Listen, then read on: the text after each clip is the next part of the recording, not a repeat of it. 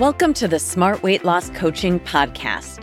I'm Dr. Lisa Olson, a board certified weight loss medicine specialist and certified life coach. In this podcast, I'll share fresh insights and effective techniques for incorporating mindset, habit change, and proven science into your life.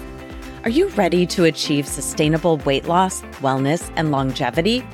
Then let's jump in and lose weight the smart way. Today, we're going to find out if you're a lumper or a splitter when it comes to exercise. So, if you're one of those all or none perfectionists, this episode is for you. I'm a fan of the adage, something is better than nothing when it comes to exercise. But is that really true? Let's jump in to find out. This month in JAMA, the Journal of the American Medical Association, there was some good news for those of you who aren't big time daily exercisers. We'll dig into the topic of frequency and duration of exercise today. Here's something I hear frequently from the busy working women in our group weight loss program. I only have half an hour, so I can't work out today. Or maybe I only have 15 minutes, so I had to skip it. If you are an all or none thinker when it comes to exercise, here's what that does for you. If you never have enough time because your life is busy, you might be like many people who get zero minutes of deliberate exercise in a typical week. And it's amazing how that can add up to zero minutes of exercise in a year not because you're unwilling or because you don't believe it's helpful for you, but rather because you simply don't see a place to fit into your schedule the duration or type of exercise that counts, at least that you think counts. There are times when there's value in being a perfectionist, for sure. I'm thinking about a pediatric neurosurgeon performing brain surgery on my child. right on. I want that person to be a perfectionist. Shout out to you, Dr. Alden. But when it comes to exercise, thinking that if we can't do it well, we shouldn't bother doing it at all is fundamentally flawed. Imagine if you were willing to do a brisk walk for 10 minutes three times per week. That adds up to 30 minutes per week, and that's 1,560 minutes per year. Compare that to the zero minutes a fitness perfectionist might hit. The first article from JAMA that I want to discuss addressed the question Is there a threshold for some minimum amount of exercise that you need in order to derive any health benefit? Now listen up because I'm talking to all of you perfectionists out there. There is no threshold that must be reached or exceeded before the benefits begin to accrue with exercise. That means that literally five minutes is better than zero minutes. Interestingly, for those who are sedentary, sitting in front of our computers all day, the substantial reduction in health risk begins with even the smallest increase in exercise. So if you're currently not exercising at all, don't sweat it. This study says if you start to do something, even just something very simple, perhaps like taking a walk around the block after dinner, that will improve your metabolic health. Obviously, this isn't meant to suggest we go for one and done. The more the better over time but we all start somewhere. There's no shame in that. You don't have to do the hard things first, and you don't have to carve out an hour at the gym to check exercise off your to do list for the day. What if you are willing to get some deliberate movement like brisk walking for even 10 minutes a day, six days per week? Let's play with those numbers. So if you do 10 minutes a day, six days per week, that gives you 60 total minutes in a week an hour a week. Multiply that by 52 and you're exercising 3,120 minutes every year. Now we're really getting somewhere, right? 10 minutes a day. So what's blocking you from exercise? Do you have that perfectionist tendency? Maybe I don't have that fitness perfectionism because I never considered myself that great at sports, even though I've always been extremely active. I usually duck if a ball is coming my way. I don't mind taking a rowing class, which I'm doing now, and being pretty awful at it. And I don't mind that our class is more about getting the boat set up, taking it down, and listening to the teacher than actually rowing yet. It's all good. It's something.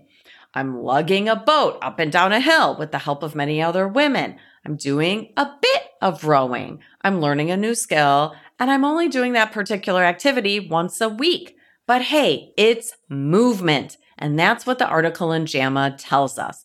Every bit of movement counts toward our health. If you listened to episode number three, then you know exercise is not a weight loss tool. So if it's not all that helpful for exercise, why am I talking about it? Because it is critical for health as well as for two components of weight management. First of all, regular exercise is necessary to prevent that slow, steady weight gain that we experience over our lifetime a couple of pounds this year, a few pounds next year, it all adds up. Regular exercise mitigates that upward drift in weight over our lifespan. And we also know from the research that without enough regular exercise, most people who lose weight will gain it back. While the amount of exercise varies from study to study, we probably need to get approximately an hour a day of moderate intensity exercise at least to keep the weight off after we lose it. So, this is why we're talking about exercise and we're talking about starting low and going slow. Just do something, anything, five minutes or 10 minutes. When we work on tiny habits, we can later increase the duration of our exercise or the intensity over time. I invite you not to worry too much now about what you need to do next year. Just get going on something today. Many of you are already finding time to squeeze some exercise into your week. But because the work week is so hectic, you cram it all into the weekend. Well, guess what, weekend warriors? The second JAMA article is for you. In this article, they compared weekend warriors to daily exercisers. A total of almost 90,000 people were evaluated and broken up into three categories. Group one included those who got at least 150 minutes of exercise per week spread out throughout the week. Group two included those who got at least 150 minutes of exercise per week clustered into one or two days, what we call the weekend warriors. And then group three included those who were inactive.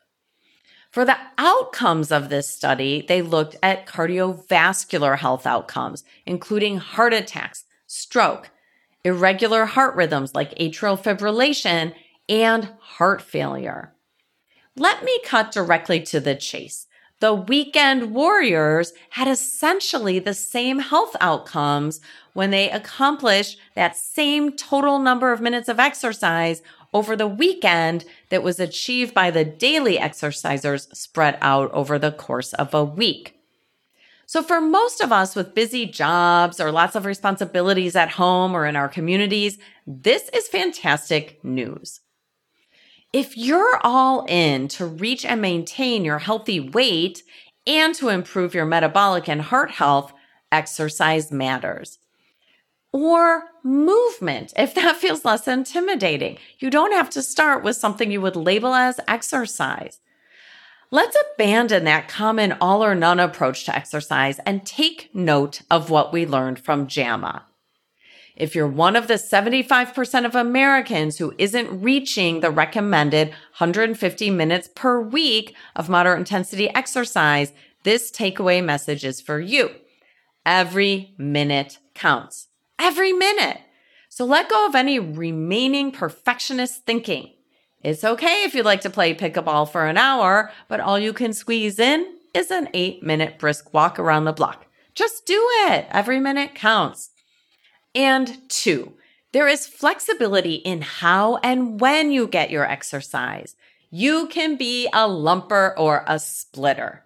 Lump it all in over the weekend or split it up during the week.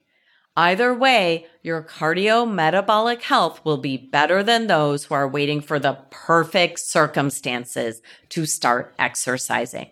Simply jump in and do it whenever it works for you. And that brings me to ask you about your NBA, your next best action for this week. Would you like to be a lumper or a splitter? Are you going from being completely sedentary to just getting up and stretching your legs for a five minute walk in the middle of your workday?